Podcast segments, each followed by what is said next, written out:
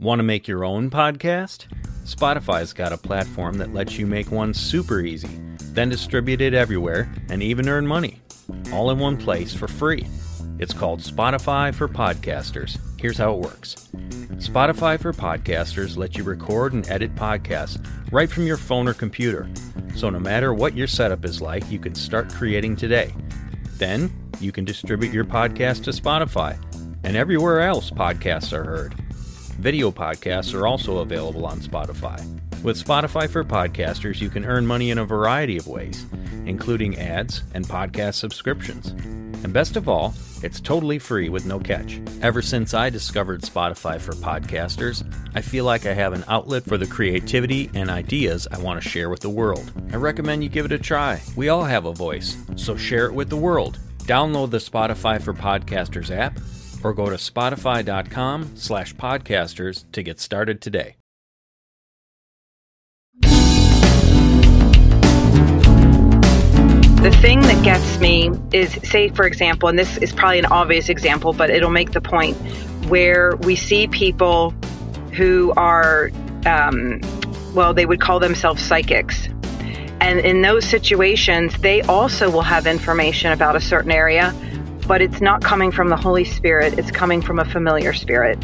And so I always say, really, whenever we're led into a situation like that, and that's why I don't go looking for it, because if God comes to me, he's going to always confirm anything that he's showing. He's going to give me his word. There's going to be other believers. So sometimes situations where it's the counterfeit and it's the genuine. And the counterfeit can look so much like the genuine, but it will lead us astray.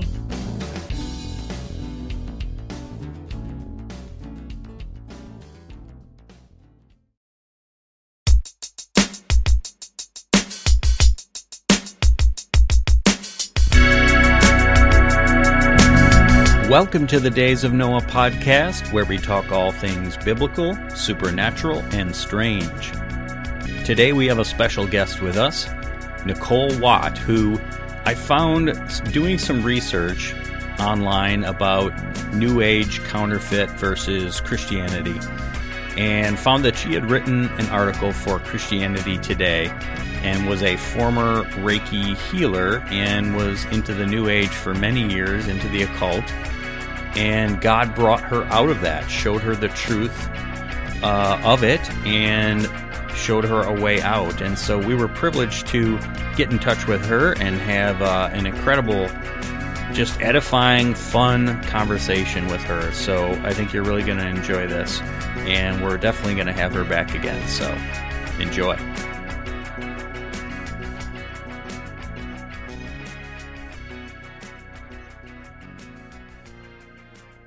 Hello, Nicole.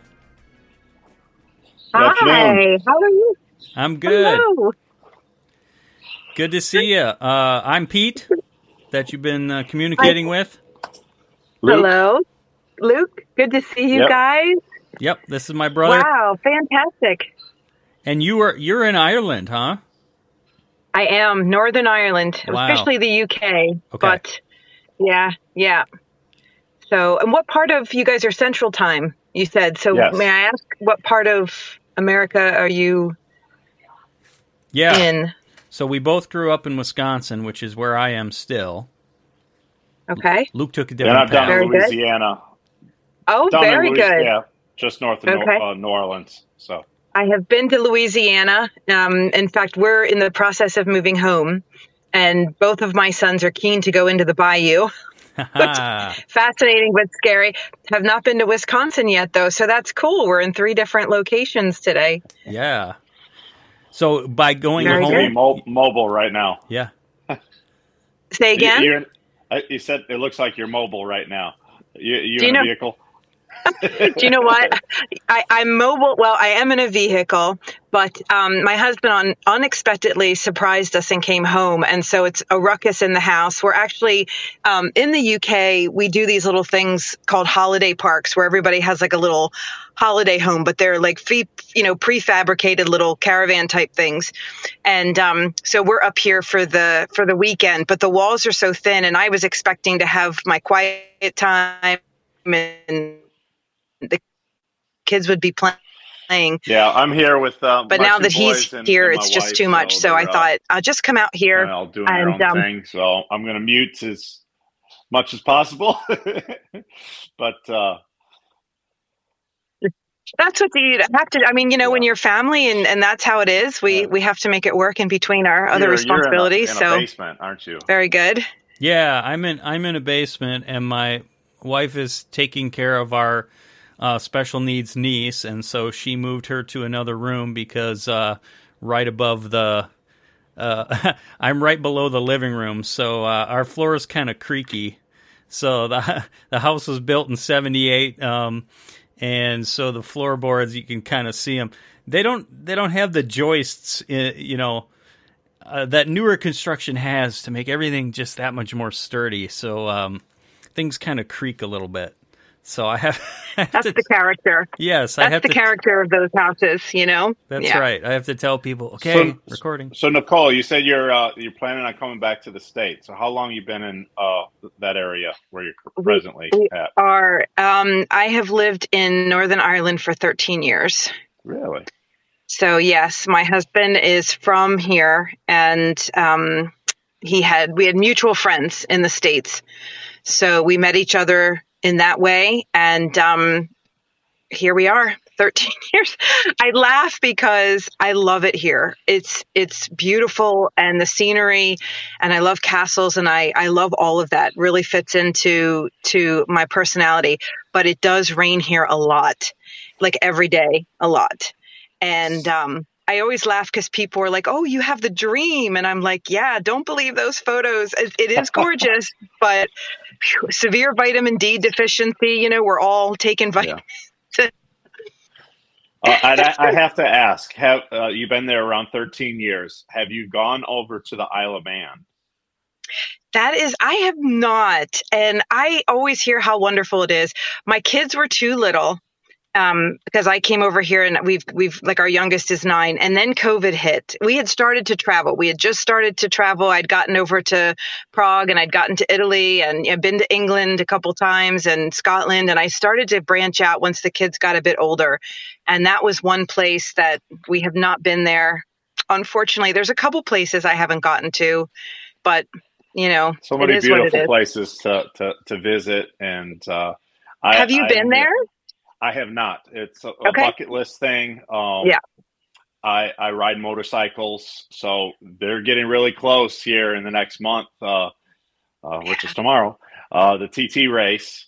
And so they shut down the island and, race on public roads. It's wild. It's really neat. 150 miles an hour more. Right. Yeah. Right. Oh, fantastic. It's funny the things we're drawn to. There's so much in this world to enjoy. And I know as Christians, right, God says he puts eternity in our heart. And I always just imagine, no one, I guess, knows, well, I mean, the Bible does give us some clues, but different people speculate. But I often think, as beautiful and wonderful it is here, there's going to be adventures in heaven. There's going to be things that God is going to be like, let me just, you thought you loved that there. You know, that was me getting your attention. That was me putting that adrenaline in you or whatever. And I've got an even more psyched up experience for you here. Like, I just can't wait to see how some of our, because I know we're not to love the world, but I also believe he puts passions in us for certain things and makes us unique. Right. So I often wonder, how will that translate when we're in heaven? You know, I hope we get to see all these other neat places. For sure. I think we'll get to enjoy some of those things too. Like, my dad and I like to play chess, and man, you could spend a lifetime learning that game, and you still don't have it all. And it's like, hey, Dad, we'll have eternity to master that, and do all the other stuff, and be with God. It's like, so isn't that amazing? Yeah, yeah. Well, yeah. Thank you. My son loves chess, and so I know what you're saying. There's always, every time I think I'm like, you beat me now in like 10 seconds. He's like, oh, I'm just beginning. I'm like, oh my gosh, yeah, always something to learn. The learning curve to that game is off the charts. Like you, I compare it to like, well, not compare it, but to contrast it, I guess, to like professional poker players, right? Okay, that takes a decent bit of skill, a decent bit of time. It's nothing close to what these grandmasters have to put in. Not even close. Yeah. But anyway, all right. Lots of different rabbit trails we can just talk, right? Okay. But yeah, so thanks for coming on, Nicole Watt. So you are a freelance writer, and how I came across you, I'll give you a little backstory, and our listeners have heard this us touch on this the last several episodes. So Luke and I were going to have a particular guest on a few weeks ago. And what caught my attention, I found him on Twitter or people referencing him, and was one of the things that we want to research more on or have a guest on to talk more about, I guess, is about human trafficking, deep underground military bases, things like that. And so this person had some experience or knowledge on those topics. And so without doing a lot of research about kind of his background or whatever, I was like, hey, come on the show. Well, we had some reservations about that after we had looked into him more, and turned out that he had kind of a blend of New Age and Christianity, was doing things like being a Reiki master, astral projection, stuff like this. I mean, it just didn't sit well with us to kind of give them a platform to talk, even though maybe it's a good topic about what we were interested in. Anyway, so long story short, that's what got me into looking into, okay, how is it people blending Christianity and New Age, and why are they doing that? What are the things that they're missing, and what's the contrast of doing things God's way? So that's how I found your article in Christianity Today. So maybe you could just give us, and I have it in front of me here for reference, but maybe you could just kind of give a little bit of maybe your childhood background of kind of Christianity, and then how the occult and New Age kind of sucked you in, I guess. Yeah, that's a good word for it. And I hear what you're saying about that man. So what's important? Well, I was raised, my parents both believed in God, but they had both been kind of put off by organized religion. So we were sort of the family. I was well loved, but we were in church on Christmas and Easter. That sort of situation. But my grandmother lived down the road, and she loved Jesus. She taught Sunday school, and so I was able to go down there a lot and visit with her and go to church. And she had so much unconditional love. So when someone loves you like that, it's a lot easier to take in, what they're saying. So I loved hearing her stories about Jesus, and I was sleeping overnight. And I just remember she would talk about him, and it was as if she really knew him, like he was really her friend. And that always really excited me. But at the same time, in my childhood, I was experiencing sexual abuse, not by my parents or anyone like that, but by another person in our community, another family member. And I really think from my own experience and talking to other people who get into the occult, there is something about the abuse that makes us vulnerable to the prey of the enemy. Now, not to say that other people aren't, but there's something about it, whether it's just the lack of, the way it attacks your identity. There's so much shame in it, rejection, any type of thing like that. And that definitely happened to me. So when I became a teenager, that was one of the issues. When I became a teenager and I just didn't have a good sense of self, and I didn't have good boundaries, I was seeking, I think, some sort of equilibrium, something that would make me feel more powerful. That was part of the equation. The other part was ever since I was a little kid, and I want to be very clear because I'm going to talk about some of the spiritual gifts. But even as a child, you know, I could sense things, I could feel things, and then I could, you know, I would just know things about people. In the article I mentioned, my mom would always be like, oh, you know, you're being nosy, or, you know, she would always, like a typical kid is like, no, I know there's something going on. And lo and behold, you know, like one of our neighbors, her father was really into pornography, and I loved going to play at her house, but I just always had these strange feelings around certain places of the house. And I would come home and, you know, my parents, you know, of course they didn't want me to be rude to another adult, but this would go back and forth. And then one day my friend took me, I don't want to be too specific and give away, you know, but just took me to a location in the house where one of the places I had really just felt like I didn't want to be there, and showed me this, you know, drawer full of pornography magazines. And so I was always picking up things like that. So when I got older, you know, even with my grandmother, who later in life would talk about some spiritual gifts, but I never remember any of that being brought up as a child. And so it was by default that I started looking to find out for myself, well, what is this? How can I do this?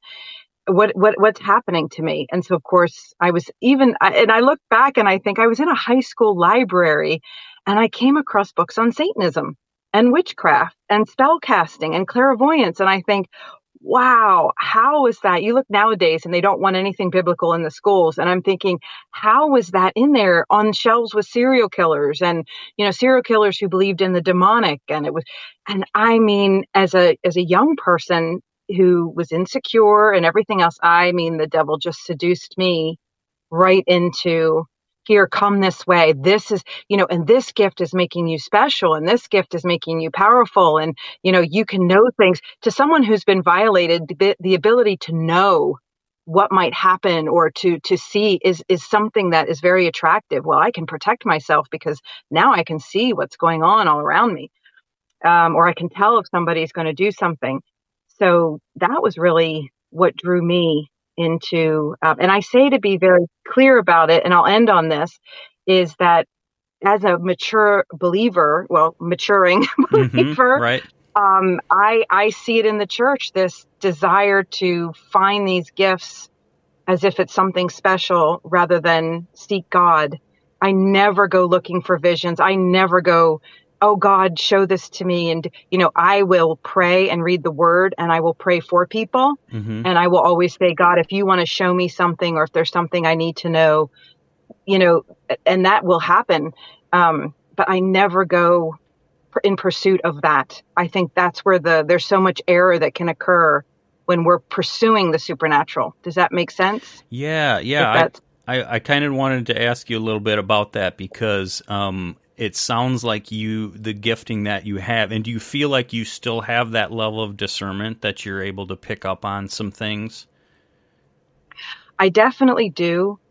It's not as important to me probably as it once was, only in the sense that I now understand where it comes from. And so I know if God's going to say, it's not just him saying something to me. When you have It's the gifts he gives all of us. We all have something. And it's really wonderful to think this is about serving the community of my church community, or this could possibly, you know, sometimes you have an opportunity to share something with someone. Most of the time when God shows me stuff, even if it's a vision, I just feel led to worship over that. That's really the purity of it.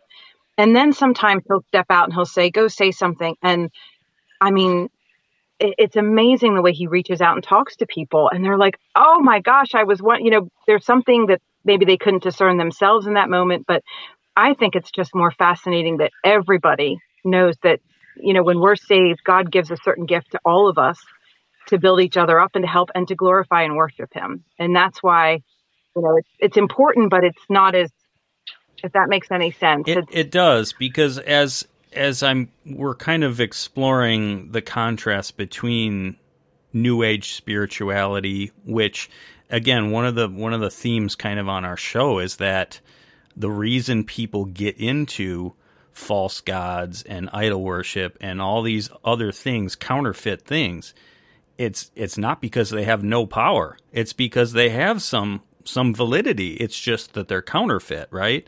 And so we see that there is a lot of self involved, a lot of ego involved. That was the thing about the person that we were going to have on, is like we kept sensing like it's all about him. He's not gaining God's heart for these issues and how, and inquiring of the Lord of how to proceed. But no, it's fascinating what you're saying, because I don't know if you're familiar with the work of Dr. Laura Sanger, but one of the things she does is she'll have teams of people that kind of have that gifting of discernment, and they'll be able to, through research, they'll figure out areas that have been defiled by sin in the past, and then on behalf of God, be able to come in and kind of cleanse that land or repent of that area. So she's talked about like a school with a pattern of suicides, and these people with similar gifts to yourself being able to go into the school and sense things going on in the spiritual world. But I think what you're kind of saying is like, that's great. But if you're doing that all on your own, apart from God, it really becomes like you're a superhero. It's all about you kind of thing. Is that fair? It definitely is, if it's not for God. The other thing is that there's such room for deception. Jesus talked about, like in the Bible, we see the Holy Spirit, and then we see him casting out other evil spirits. So there's situations where I can see, how do I explain this? If it's the Holy Spirit leading us into a situation, then we're going to be led by that love, right? Paul says all the gifts will cease, prophecy will cease, everything, but it is love that's going to remain. So you're going in there to basically bring or be that part of the Holy Spirit that is the restraining power. However, I don't know how she does it. Some people believe in deliverance, some don't. Some still follow the model of Jesus casting out demons and praying over an area. The thing that gets me is, say, for example, and this is probably an obvious example, but it'll make the point, where we see people who are, they would call themselves psychics. And in those situations, they also will have information about a certain area, but it's not coming from the Holy Spirit. It's coming from a familiar spirit. And so I always say, really, whenever we're led into a situation like that, and that's why I don't go looking for it, because if God comes to me, he's going to always confirm anything that he's showing. He's going to give me his word. There's going to be other believers. So sometimes situations where it's the counterfeit and it's the genuine, and the counterfeit can look so much like the genuine, but it will lead us astray. So one time God gave me an image. I used to live in New York City, and when you're going through the subway tunnels, right, you have two trains that are side by side, and it's dark in there, but you can see the lights in the one train and you can see the lights in the other, and you're both going in the same direction. And then all of a sudden, one will just veer off completely in a totally different direction. And that's sort of how I look at the gifts, is the counterfeit and the genuine can walk side by side, but all of a sudden the counterfeit will lead to a totally different place that doesn't glorify God. Yeah. So, I think we're on the same page. I think you hit it on the head right there, on how one of the tactics the enemy uses. So there's just enough truth to be true. Mm-hmm. That's why it's a counterfeit, but it's going to take you down a path that's not in your best interest. So back to what Peter was saying with this guest, and I still don't know the answer. He claimed using these gifts, he was finding out information that everybody needs to know. Like, there's crimes taking place here. We need to expose it. We need to, even as a website, under the Getty. Mm-hmm. I know I'm pointing towards who he is, but you can look it up. But it's like we're using these giftings and we're trying to do something good with it. But in my mind, if he's using a power that is evil, you know, so it's not God-given, it's more a selfish ambition. Why would the enemy use something that it's like the enemy exposing the enemy? I don't really understand. Well, that's what I was going to say. Probably is an obvious, and I think I kind of then had that other example. But like, if you look at crime detectives and crime psychics, now I don't know. I mean, I don't hang out with crime psychics, so maybe some of them are. Well, you wouldn't call yourself a psychic if you're a child of God. That would be one thing, you know. But if someone else puts that label on them, I don't know. Without meeting the person, if it's truly a gift of God that's they're trying to use in the right way and is being exploited, or if they're getting their information from the enemy. But the enemy's going to know where a dead body is buried, so of course he can give the information back to a psychic.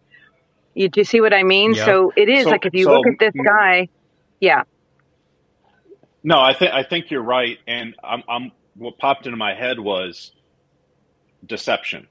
So. Yeah. Even though there's the truth there, who's getting the glory? You know, you're going down the wrong path. It might be New Age. It might be another label. So that's getting the glory. Self is getting the glory. God's not getting the glory out of this. No. So it's a form of idolatry. Yes. Because it's a different path. And there might be some good things that you're doing.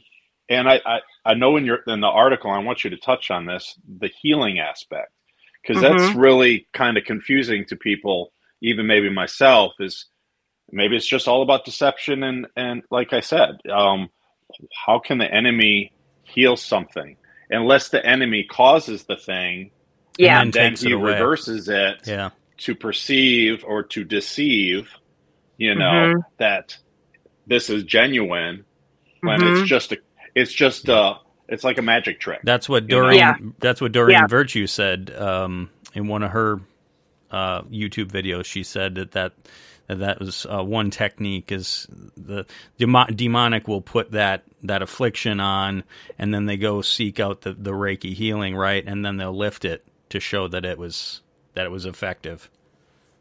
Yes.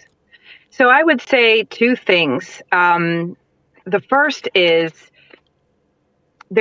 There are genuine spiritual gifts, right? So we know that. We believe. Do you believe that people that God? I believe God still heals today. I believe He does still have these gifts for the body and to reveal Himself, and because He wants relationships. So it's all about what He wants. So I know for myself, especially having had that background, I have safeguards in place. So if I feel like, if I really believe that God's given me a word for someone, I will not just go and give that person the word, because then that could be about me. Oh, look what I know. Look at me. You know, I will always ask a question. I think God might have a word for you. And I don't want that to happen often, because I want every believer to hear clearly for themselves. So you're praying for that, right? I'm just talking about this particular gifting.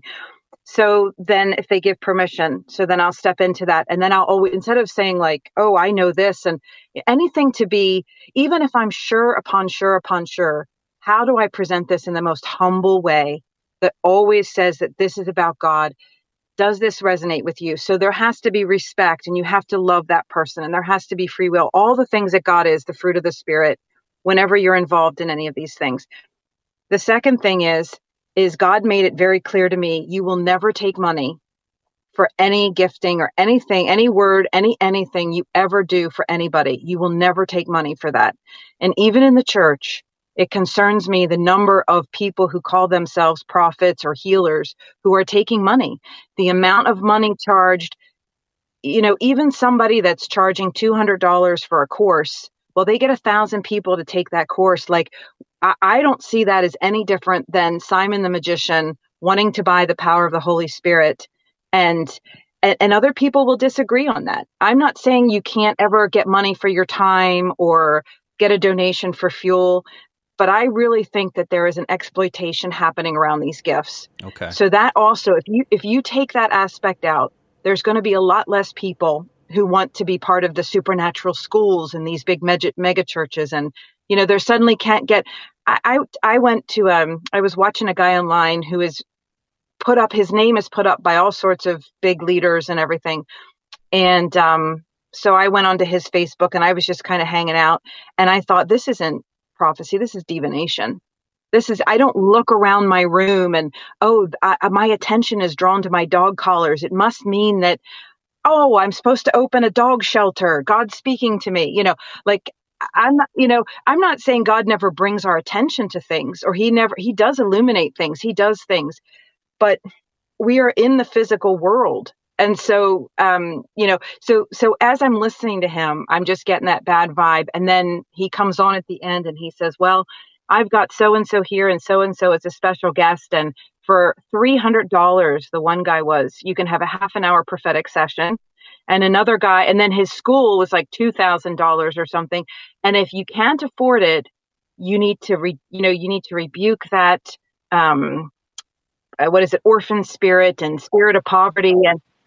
And I'm thinking, and this guy has big platforms. I mean, he gets to speak in big places.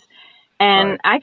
I can't judge. I don't know where his heart is per se, but I know I went back to God with this. And this is when he said to me, he said, you will never take one penny for any word ever you give. I don't care if it's, you know, not bartender, but you know what I mean? Like the bus guy down the street, or if it's somebody big, or if I don't care who it is, you will never take a dime for this. This is my gift to people. So that goes into the whole healing thing. Again, right off the bat, this whole, you know, oh, I'm going to charge $100 for a Reiki session, or $50 for an energy that's supposedly not even mine to begin with. It's this universal life force, which we'll get into that maybe.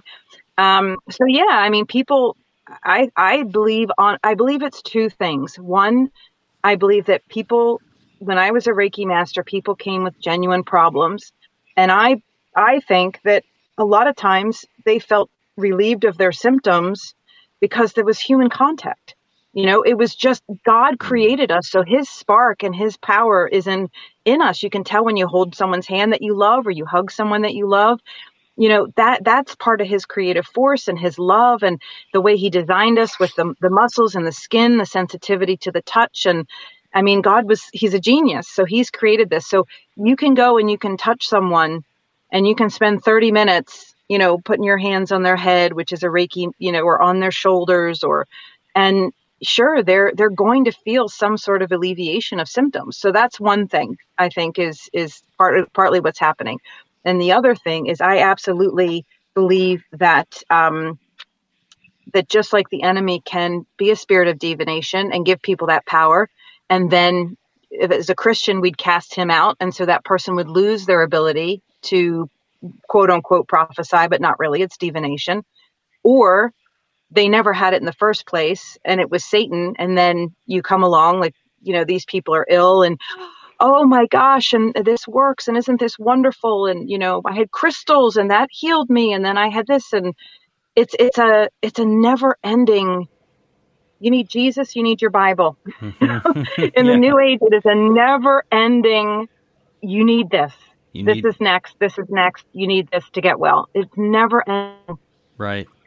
You know, before we get into the Reiki stuff and that part of it, which I want to talk about, one thought I had, and this could be way off, so feel free to say, nope, I didn't have that inclination.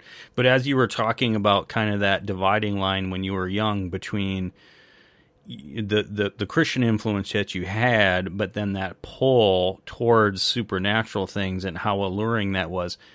Do you feel like the church, by and large, is doing a disservice by, in most of the conservative evangelical circles, we kind of push that aside?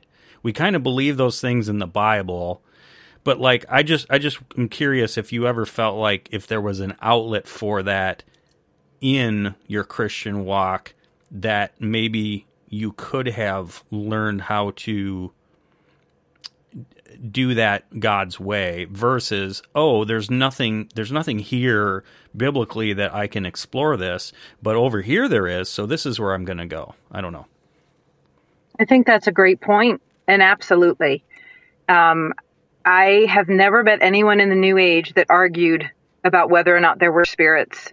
And they all believe that their children were reincarnated, 3,000 times. And I'm not trying to be facetious. I mean, they really believe that they've come with special gifts and they've come with messengers. And, so they are so looking into the spirit world.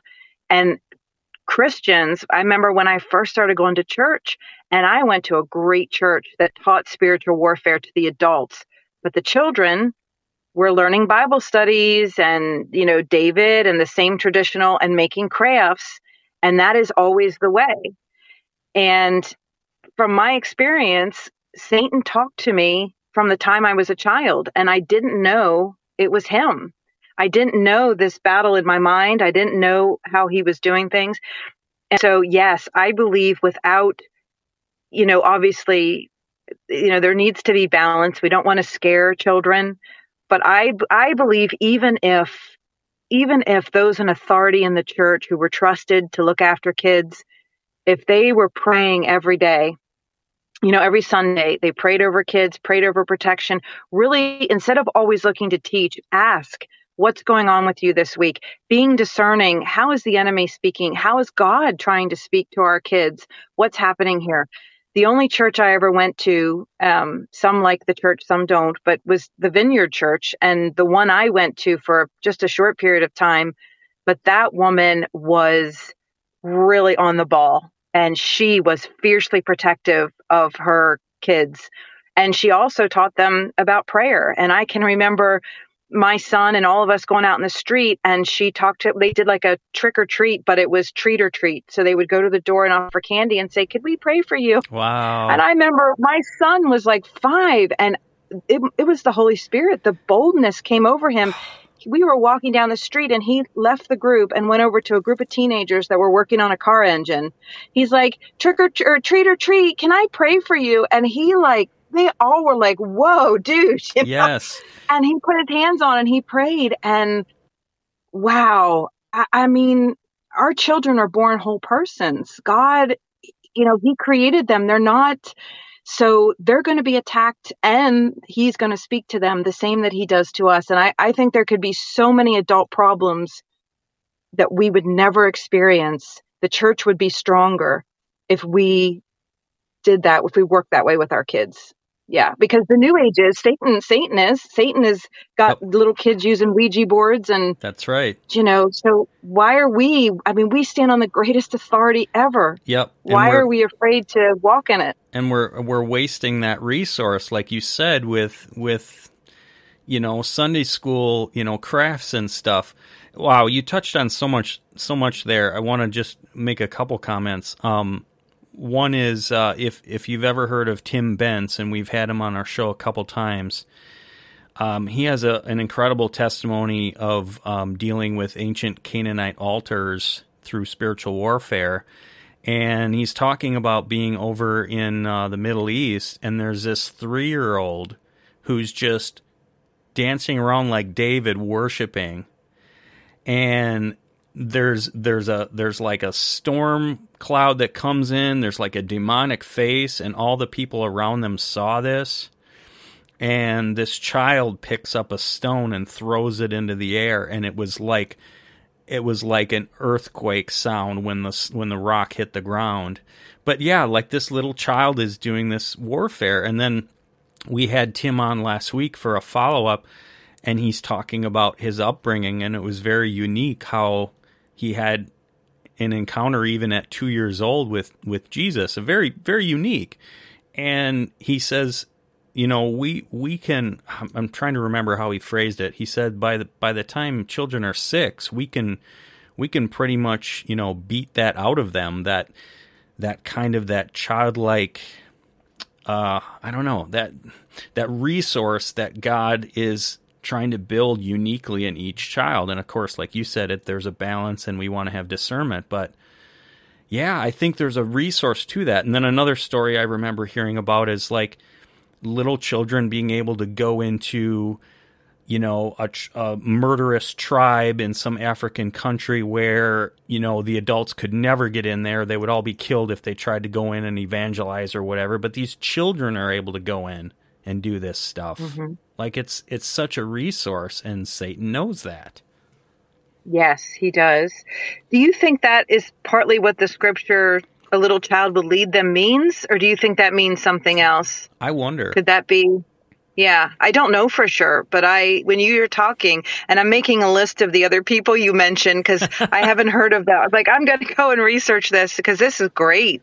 It's really encouraging to hear other people who are saying this. And I totally agree with him. I can remember, you know, I was asked to speak at a church one time, and I went to God and I said, you know, what should I talk about? What should I say? And he showed me an image of himself when the abuse in my life started, and he was right next to me leaning, because I used to always say, I've believed in Jesus since I was little. And I know my grandmother talked about it, but people always have like that moment where they think they accepted Jesus. And I would always say, I don't remember that.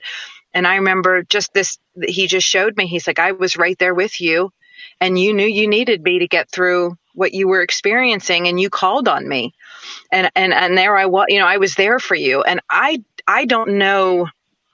I do know. And it doesn't happen to everybody. Everybody's different. I have a sin nature too. I can't just point to other things. I have to look at my own sin nature as well. But then, you know, I do believe had I had instruction in that, and I do believe that for other children, that you know, we wouldn't go looking outside of the church. And I remember a Bible teacher, Beth Moore, said that once. She says, why do we make people feel they have to go outside of the church for fun? You know, true prayer times are really fun and wild. I mean, you know, when you get to experience them, and times of really being in the Word are so. We are supernatural beings. That we are, if that's the term for it. Our spirits are eternal, and so we are beyond the five senses of this world. And yet, for some reason, and I would love to know why. I know so many churches, they're always like, "Well, that's not safe. We shouldn't do that." And it isn't. But I think that's where, right, the discernment, and also surrounding yourself with people, other believers that you can bounce things off of. Don't go off on your own, like this potential guest that we turned away. He was kind of doing it solo, right? Yeah. But yeah, I mean, that's kind of what we want to do on our show here, is like, we're inspired by like the late Dr. Michael Heiser.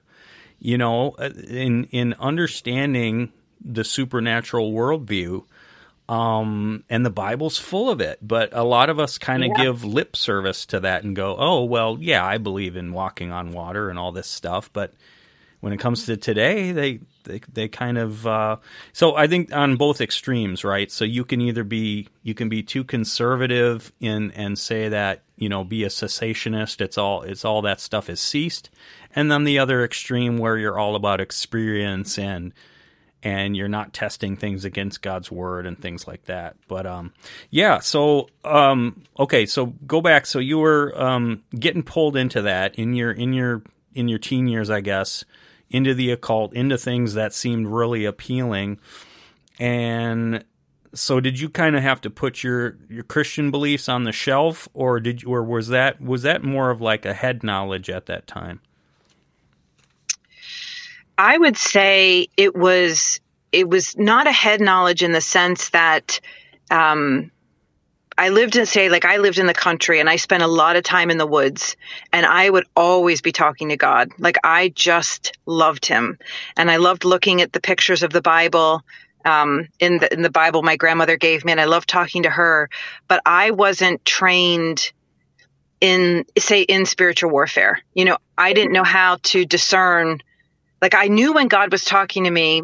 How do you describe it? It's like, you know, God is that still small voice. So he's talking, but as you get older and, you know, becoming a young woman, and then all your friends are going out, and all the world gets so loud. The world just gets so loud.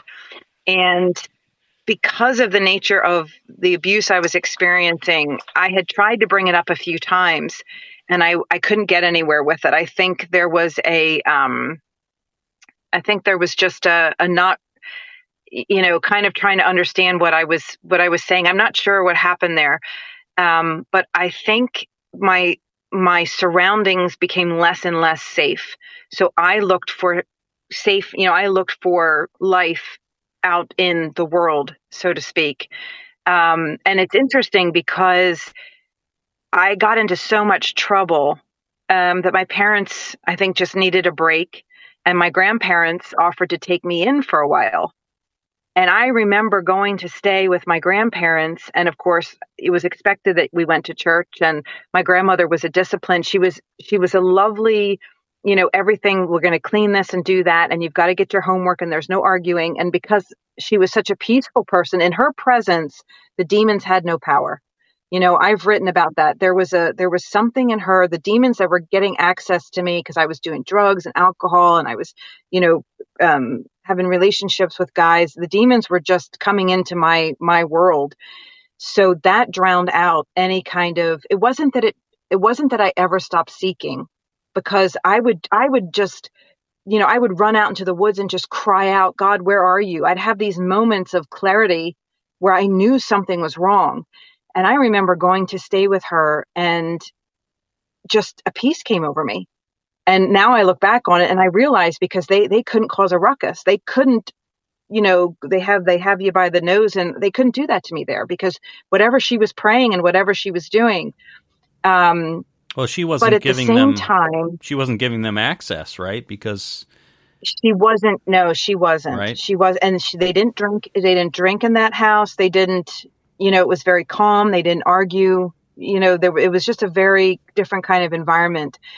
And so it wasn't that I ever let it go. I mean, when things really got bad with the Ouija board and I started having hearing demons in my room at night, I knew to go get the Bible. I knew to go back. But I remember distinctly sitting at my desk with my lamp on, trying to read the Bible, and it was gibberish. It was just complete confusion. So there was definitely a battle going on. And my grandmother was a discerning woman. Mm-hmm. And as I got older, she would talk to me about more mature topics. But I don't know if it was my age that she was held back because she wasn't my parent, you know, and I wasn't an adult, that there was things she didn't discuss with me, or if it was that she just came from such a different generation that she wasn't clear on the depths of what I was involved in, that she didn't speak into that. Okay. Because later in life, she would often speak into my life. I remember her talking to me about reincarnation, and the poor woman, I was just like, I'm never going to change my mind, you know, but she knew all about it to speak into it. And eventually, of course, she was right, you know, and I went back and apologized and said, Nana, you're right. When my eyes were finally open to the truth. Huh. But I do wonder, about the backsliding and how, because I know of other people that love the Lord, but the enemy still gets a hook, and that's something I'd be more. Yeah, yeah. You put it in a good way. I think the world was loud. It drowned out, right, the still small voice. Because I mean that's something that just resonates with me as in my own, you know, ups and downs of life is. There are so many voices, there are so many distractions, and that's probably one of Satan's chief tools, is that he doesn't have to necessarily get us to believe in something false or even do something bad. If he can just waste our time and make us feel uninspired and go off in this direction, or I don't feel like it, so I'll go over here and do this instead of doing something worthwhile. I mean, just think about, you know, the internet and smartphones. Like, there's just so much clamoring for our attention. And he just wants to make believers ineffective. Yes. Yes, definitely. And that's the other, it's interesting that you say that, because we are numbed in our world. We're numbed. You don't have to be into drugs or alcohol, or you can just be numbed by social media, by the scrolling, by all of that. Mm-hmm. And that is another, I think, mark that's different from the New Age, that from a true Christian. I think I touched upon it in my article, if I recall correctly, is the suffering piece. Whenever I hear people, oh, I want to know how to have this gift, and people will contact me from the article, and I believe they're genuine. They genuinely have a heart for God, and they've recognized that there's a desire in them. Most people want to lay hands. Most people want to heal. They want to do good for others. But when they start to go in that direction, or I say to them, believe me, I can't think of a time when I didn't give a significant word to somebody, or God called me to write an article or to do something that I didn't experience, something really hard in my life, something really hard. I mean, there's suffering, there's persecution that goes with this sort of thing. And so, the New Age wants peace, and they want, like you said, they want to be known for something, and they want prosperity, and they want all these things. So when you have Christians who are saying they want to serve God, but seem to be wanting all these good gifts, and, give me this, and look at this, and look what we're doing, and this is amazing. They either haven't been truly initiated into the path of Jesus. I'm not saying it's an everyday suffering. I have so much joy in my life, right. and I'm getting better at. I'm getting better at knowing the hits will come. It's like, hey, you know what? I have a hedge of protection around me, and so. But at the same time, I am skeptical of anyone who isn't. I just think when you walk with Jesus, you really tend to be a lot more realistic about those things, and that. This path is going to be one of suffering at times, and I'm going to go this way anyway because I see that this is God's heart for his purpose for me. Yes. This is what he's asking me to do. This is the cross. He's one of the crosses he's asking me to carry. And, there's other people that have, in my opinion, far harder crosses to bear. So that goes back to your point, I think, is just, yeah. Well, I appreciate you sharing all this. I want to go back to part of your story. So you talked about the abuse. You talked about the amazing grandma that you had, this battle that you were facing for the ability to protect yourself, but yet there's the Christianity influence. So I know in the article you mentioned in your 20s, it seemed like you... The demonic or the New Age or the Reiki, is it Reiki? Reiki, yeah. Reiki, yeah. Influence was stronger, or at least that's what you chose, right? So kind of explain the path you took there and what led you back. Okay. So I think it was... Well, when I went into Reiki and I started getting into the New Age, they don't believe in Satan. They think that the Christian view of Satan is very low vibrational. So they talk about how we raise our vibration, and the higher our vibration, we ascend, and then we become like an ascended master. So everybody can be like Jesus, in other words. We can, but of course, without the, so that's kind of their thing. So they believe that Satan is more the collective shadow of mankind. And if we can all heal ourselves and in turn heal other people, we can rid ourselves of this shadow and have this wonderful world. And I, there was so much I didn't understand back then. But I believed in Satan, and I believed in God, and I believed in some sort of spiritual warfare that was happening. So when I found the Reiki, or the Reiki found me, it was appealing to think, oh, okay, well, maybe there's no Satan, or maybe I can somehow get out of this cycle of torment that I find myself in. It was okay for a little while, and then I get drugged down, and then it's okay, and I get drugged down. And I think it was also a family situation. There's underneath the surface, people are people. And so there is competitiveness in the New Age, and there is definitely ego. they think we're all gods, you know, we're all God in that regard. So there can be, but there's also people who are genuinely seeking some sort of healing and peace. They genuinely want to be good people. There's a lot of abused people in the New Age who are healing from past abuse and want to break the cycle. So there's, you know, again, you see the genuine and the counterfeit. And I was attracted to all of that. I loved being part of a group. But I got into it and I loved the idea. I think we are born to work. We're born to have a purpose, and we're born in that purpose to, you know, part of our work can be our worship. And I think for someone like myself, being sensitive and being compassionate, I loved the idea of being able to help people feel better. And, so I was really drawn to the Reiki, and I went all the way through the classes.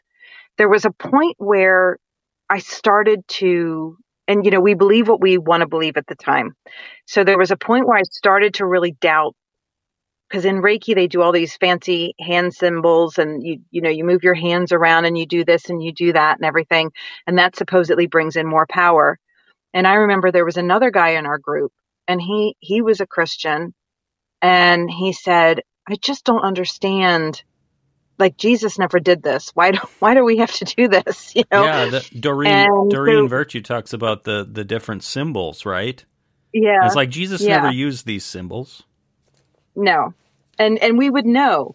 And that's the other thing. You know, in the New Age and in these groups, you know, the Bible says we're to search for the treasure, which means we don't just sit there and God just reveals everything. We are to go on a journey, but that's about knowing God. That's the more we search in the Bible for the treasure, the more we come to know who God is.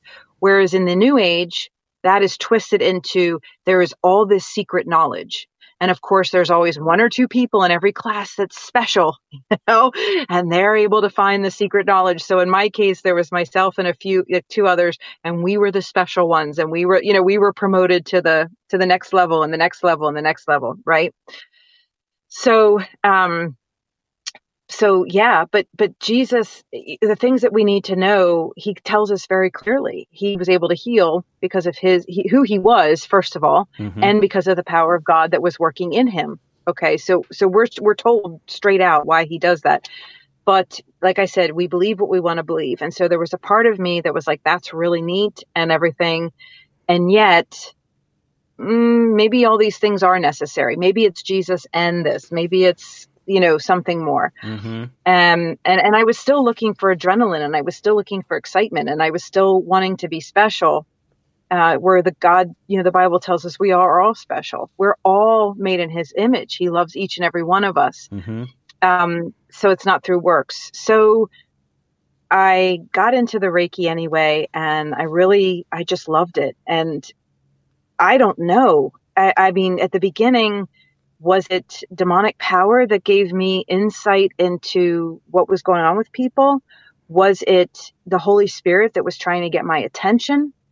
I'll be honest with you. I don't think I need to draw that conclusion. It could be something that God will sit me down when I get to heaven and say, this is exactly what was going on. And I think it shows reverence to not necessarily have all the answers. Uh-huh. What I do know is that, the way God moved in my life is I ended up in this little teeny tiny apartment. I was a single mom, and my next door neighbor, they were raising their granddaughter, and she loved them. And I don't know if it was the grandparent thing because of my own grandmother, I'm not sure, but she invited me to church, and they would invite me over for dinner, and they just loved me so much. And it was that love.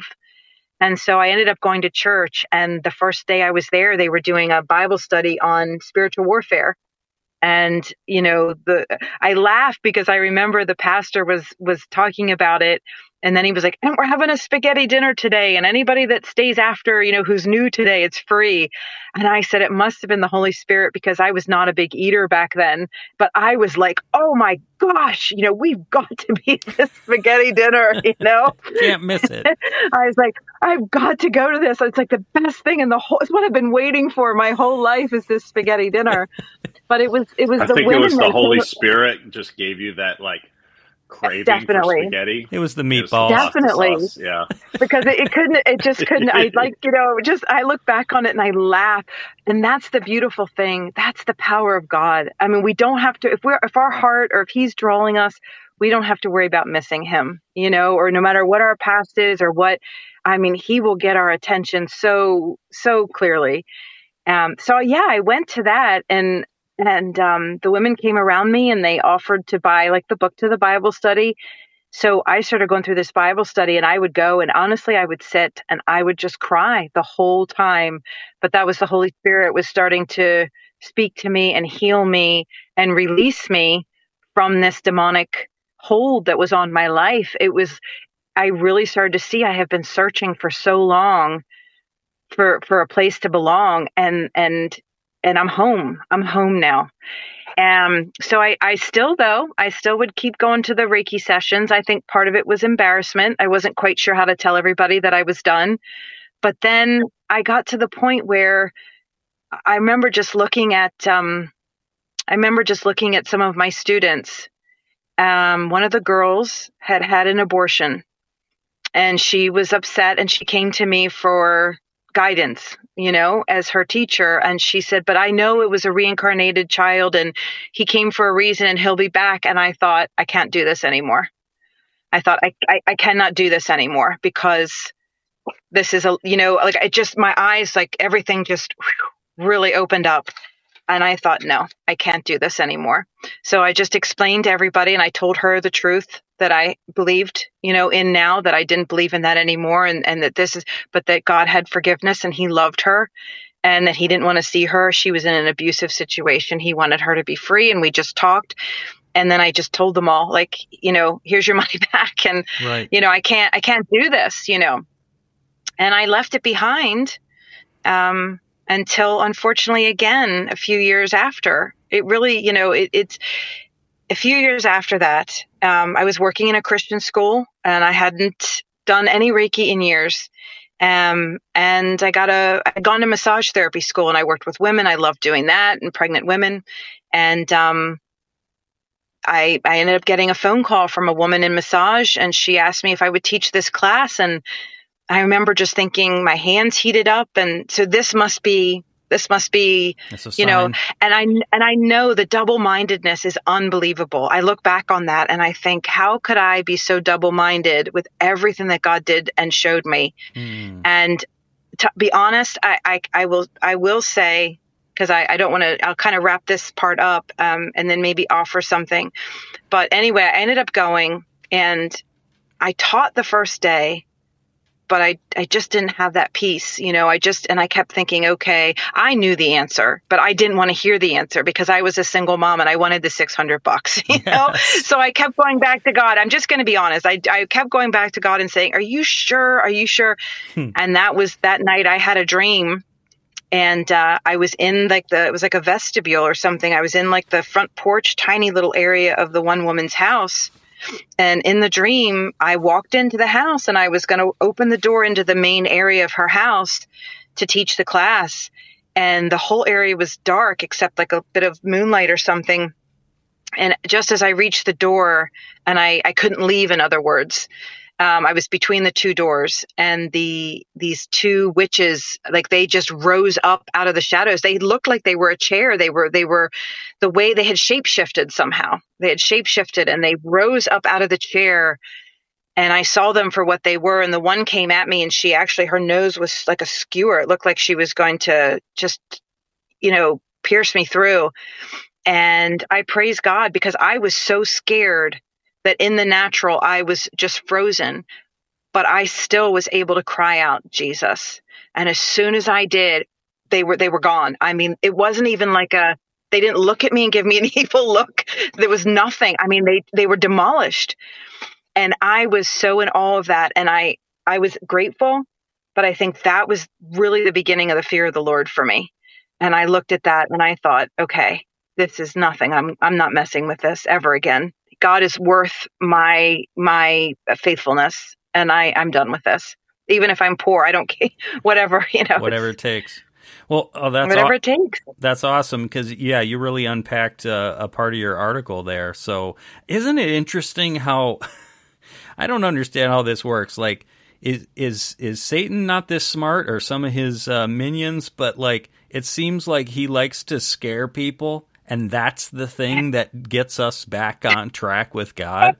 Like I was listening to, so we have, there's another podcast called Church and Other Drugs, and Jed Payne is the one that does it. And he came out of a lot of addiction and drugs and different things. And he's a Christian now, but we had him on our show. And one of his episodes, he had a guest on that was messing with a Ouija board. And it was an event where he was just like freaked out by this thing. It started to spell Satan. He asked, who's here with me? And it started to spell Satan. And he's like, nope, I'm done. That's enough. And it's like, I don't know, is the enemy that dumb? That is funny. That is a really good point. But I don't know. But for whatever reason, maybe God's like, yeah, go ahead and scare him, just like with Job, right? Go ahead and do that, yeah. You know, because he knows it's going to be used for good. He does. Before you go, and thank you so much for this, and if you ever wanted to come back and talk more or on more stuff, we'd love to have you. This has been great. Thank you. But I wanted to ask a little bit about kind of the New Age belief about like Satan isn't real and it's just that a lower vibration and this idea, because I've heard this idea of, and maybe I never attached it to New Age until more recently, but the idea that we can solve all of society's problems, all of the human ills mm-hmm. can be fixed by technology, by enlightenment, right? It's almost like the transhumanism argument, right? Like a human 2.0, mm-hmm. like we're going to ascend to a higher level.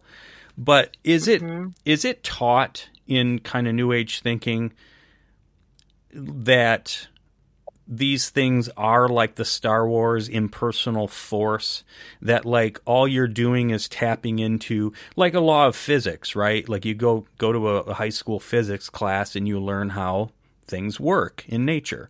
Right. Is it taught right. like that this impersonal force out there, all we're doing is tapping into this impersonal force. We're not messing with demons and spirits and everything. It's just, I'm just learning how to tap into what's out there. Is that kind of how it's presented? It depends. There's so many different, someone described the New Age as a smorgasbord. So I would say there's people who more so in the occult definitely know they're tapping into demons and do that intentionally. There's people in the New Age who feel they're tapping into, like with Reiki, they call it the universal life force. So that's just the general force that helps plants grow and sustains all life. And, you know, you see that in a lot of Eastern mysticism and things like that. And then there's other people that would believe in God, but they don't believe, they think that, you know, Christ said he would be the stumbling block. I mean, they don't believe that one person, there's only one way to that God. Oh, okay. And so that's where, you know, so they do believe in a personal God. It's Jesus that they really have the issue with. They think he's a prophet or just a great guy or something. Right. Yeah. The Oprah Winfrey Christianity, right? There's many paths. Yes. Yes. Yes. Okay. Wouldn't it be interesting if it was like that? It would certainly make things easier in some regard if you know, we were all just in control of our vibration and our destiny and, you know. Yeah. And we all ended up in heaven together. That'd be nice, but narrow is the way, Jesus said, right? So he did. He was very clear. Mm-hmm. So, and there's Christians in the New Age. They go to church on Sunday and, you know, they love Jesus as the person that you spoke to. But, you know, Jesus said, you either gather with me or you scatter. There's no other way. So I'm not, you know, they have the double-mindedness, I guess, that I did at one point. So maybe they'll get frightened. Yeah, not that we want them to get frightened, but. You know, but if it works. Well, I was going to ask you real quick. I was going to ask you, too, when you were getting drawn into it when you were young, were you familiar with kind of the warnings like in the Old Testament about, you know, not to mess mm-hmm. with some of this stuff? Okay. Yeah. Definitely not. Yeah. No, I think, and that's where we talked earlier, there is that dumbing down. I mean, I was so familiar with the story of David. And of course, I was familiar with Jesus saying, let the little children come on to me. And, you know, I was so familiar with so many things, the superficial, not that the Bible's superficial, but, you know, those same safe kind of lessons, Noah's Ark, you know, that sort. But I would have loved to, and, you know, I think we underestimate kids. We underestimate, I mean, I look back on childhood, and when I had taught Sunday school, kids are aware much more than we realize that they are. And I know, talking to my own son, I mean, he has seen evil spirits, he's seen different things, and it always comes on the tail of, like, we would have maybe a conversation like this. I will pray over my family, you know, and I will just pray to the Holy Spirit and just to be on the lookout and pray a hedge of protection, because the enemy will come in. I mean, he's tempted my son before, my eldest son, you know, about giving him superpowers and this and that. And fortunately, he knows that I'm open. He'll come to me, say, Mom, I have this thought that keeps going through my head. And, you know, he's 12 years old, and this has been going on for years. Wow. You know, so I would love to see parents be less. We can have the sports, and we can have the fun things and all of that, and the schooling, but I would love to see Christian parents be more active and on the offensive with really teaching their kids, not just moral lessons, you know, but spiritual lessons that our kids can then discern. A 5-year-old can tell Jesus or tell Satan to get lost the same as that's right. a 50-year-old. You know? Yeah, and you said, I think in the article here, or maybe at the end, it said you're a homeschool mom, and my wife is too. So yeah, we've got the opportunity, right, to do that, and that's convicting to me. You know, is we have a daughter turning 10 here in a week or so, and I think that's going to make Christianity that much more fascinating too, because if all we're presenting them is the cartoon Sunday school, oh, this is what mm-hmm. kids should be learning, and the important stuff is over here, you know, mm-hmm. then they see the world and how exciting the world is, and they go, oh, this is more exciting, yeah. right? Yeah. Wow. Yes. Well. Yes, definitely. Luke, is there anything else that you wanted to ask or add? Before? No, I think we covered a lot. Okay. But to your last point, I mean, it even came up with my son. You know, you got the Harry Potter books and all these different things that are pulling on children and teenagers and stuff, and it's pulling them in the wrong direction. It's these mm-hmm. other powers, you know, that the enemies, the tactics the enemy is using. But where are the parents, the Christian parents, showing them the truth of supernatural? And the angelic and, mm-hmm. you know, the gifts of the spirit and that type of stuff is like, that's going to give God glory. It's going to, you know, be rewarding for you and your relationship with the mm-hmm. Lord. But this is the genuine, and the other stuff is the counterfeit. And it's like, it's almost like we hide it from our children, or maybe we just don't know how to present it to them, or they think they just won't receive it. I don't know what the reason is, but yeah. Thank you so much for all this. I do think that's part of it. You hit like a whole bunch of stuff. So yeah, maybe if you guys are interested, we'll have an episode on, you know, we could talk about parenting and children and the supernatural. And I mean, I'm not, you know, it's just an idea, but great. Or there's other people that maybe have input in it as well. Cause I do believe that it's something it's just not, there's not even the literature for it really that much. It's definitely something I think we could do to equip our kids, yeah. you know, that would be good. Yeah, absolutely. So, thank you so much. Oh, you're welcome. Thank you for your time. This was so good. Before we go, though, is there anything that our listeners could learn more about, maybe what you're up to? Are you working on any sort of books, or maybe anything about your story kind of going in greater detail, or... I am working on a book, working title of Heaven is Not for Sale. And obviously one of the key points will be in the church and in the New Age that God's gifts are not for sale. you know, and what the true meaning of the gifts are. I will have information on, and I'm not the expert. I'm not trying to say I've got it all down. I'm so learning so much, but I will be talking about children, you know, our kids and teenagers, and not having that knee-jerk reaction if our kids are interested in those things, but being proactive and realistic. And so yeah, that's what I'm slowly working on. I do, because I have to earn a living, you know, so I do freelance work, and then in my own time I am working on, and it'll have some questions and things in it that people can, you know, ask, and scriptures to look up and to reference, you know. So that sounds really good. And thank you. And is there any contact info you want to put out there? If not, that's fine, but otherwise we can point people to your article. You can do that, or I'm starting to get tired. I said I'm not much of a talker, and I'm probably overloaded myself because I have talked. I blog just on Facebook at Walking Out of Night, night being the darkness, shame, evil, you know, so just Walking Out of Night, and anyone could message me there, or just might look up my name, Nicole Watt, and you'll find me. Yeah. That's okay. Thank you. I really appreciate that. Oh, perfect. Yeah, I definitely want to plug you a little bit. So, thank you. Yeah, thank you for your time. And, well, it's what? It's going on 9 o'clock there in Northern Ireland. So, well, you have good rest of your night. Thank you so much, Nicole. And, yeah, Thank you, Luke and Pete. Yep, yeah. We'd love to check back in with you another time. So this episode will post in a few weeks, and I'll send you a link to that, so. I appreciate it, and I will share. You guys are doing a fantastic, like I said, even my son was listening, and because at first I was like, okay, I'm going to have you listen. What do you think? You know, he's kind of my guy. He's like, these guys are great. You know, he was so interested.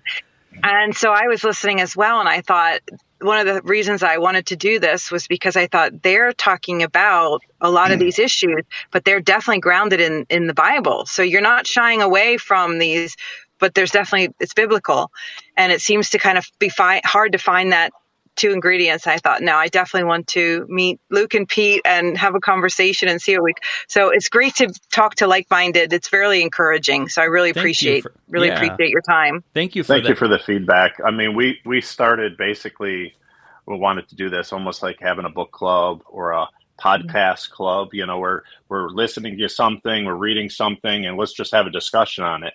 So we were just doing that on our own, and they're like, why not record it? And okay, well, since we recorded it, why don't we post it somewhere? And then, you know, just kept doing it consistently. And then we started getting some guests, and you know, so and that's kind of, and it started with Luke telling me about a podcast. Have you heard of Blurry Creatures? No, okay. I'm writing all this down. I'll send you an email with some of these names and stuff. So yeah, that's what inspired me to do it. So Luke told me about Blurry Creatures, which is a couple of Christian guys that talk about, you know, Nephilim and Bigfoot and all the weird things out there, but with a Christian Christian worldview. And, you know, I just had that is awesome. Yeah, and I had an opportunity, I guess it was last fall, at work, where I was able to stick an earbud in like every day during the week. And by like the third or fourth day of binging Blurry Creatures, I was like, I think I messaged Luke or called him, and I was like, I'm kind of inspired to I want to talk about, like, these are important topics. And it grew out of that. So here we are, this will be episode 28, what we're recording today. Fantastic. So, yeah. Fantastic. Well, you're very easy to talk to, which is important for a podcast, and very easy to talk to. So, well, keep going at it, because it really is fantastic. It's a unique spot. So thank you. Oh, thank you so much. Thank you. And safe travels as you, you know, whenever that happens in the near future.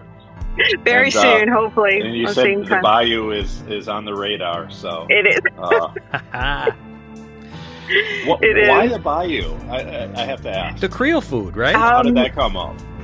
Well, I went to the bayou when I was probably in my late 20s, and I did find it fascinating. And then part of our homeschool was slavery, and we discovered about the escaped slaves that had made a community deep in the bayou, because the slave traders wouldn't come looking for them because of all the dangerous snakes and alligators, and I know, right? So we started looking at that, and my boys are big adventurers. We just love to get in the car and hit the road and go anywhere. And so part of their schooling is we would watch YouTube videos of different places. And this is just something that keeps coming up. And I think too, we really don't have snakes here. So I think that's also part of it, is they really want to go see. They're boys. Different climate down here than it is in Ireland. Yeah. Oh man, they want to see deadly. We have no deadly creatures. They want to go see deadly creatures. So I need to find a safe way to erase. See, they're reading. So you can pray for me. Yes, they're reading. You will handle deadly snakes and not be bitten. So. Yeah. Oh man, I'm not ready for that yet. No, but that's no. West Virginia. Okay. Yeah. Oh my gosh. All right. Well, now I'm second guessing myself. Maybe I'll stay here. But anyway. Who knows? Well, thanks again, Nicole. This was great. And take care, and we'll be in touch, all right? Great. Thank you so much, guys. Have a good day. All right, you too. Bless you. God bless you. Bye-bye. Bye-bye. Bye-bye.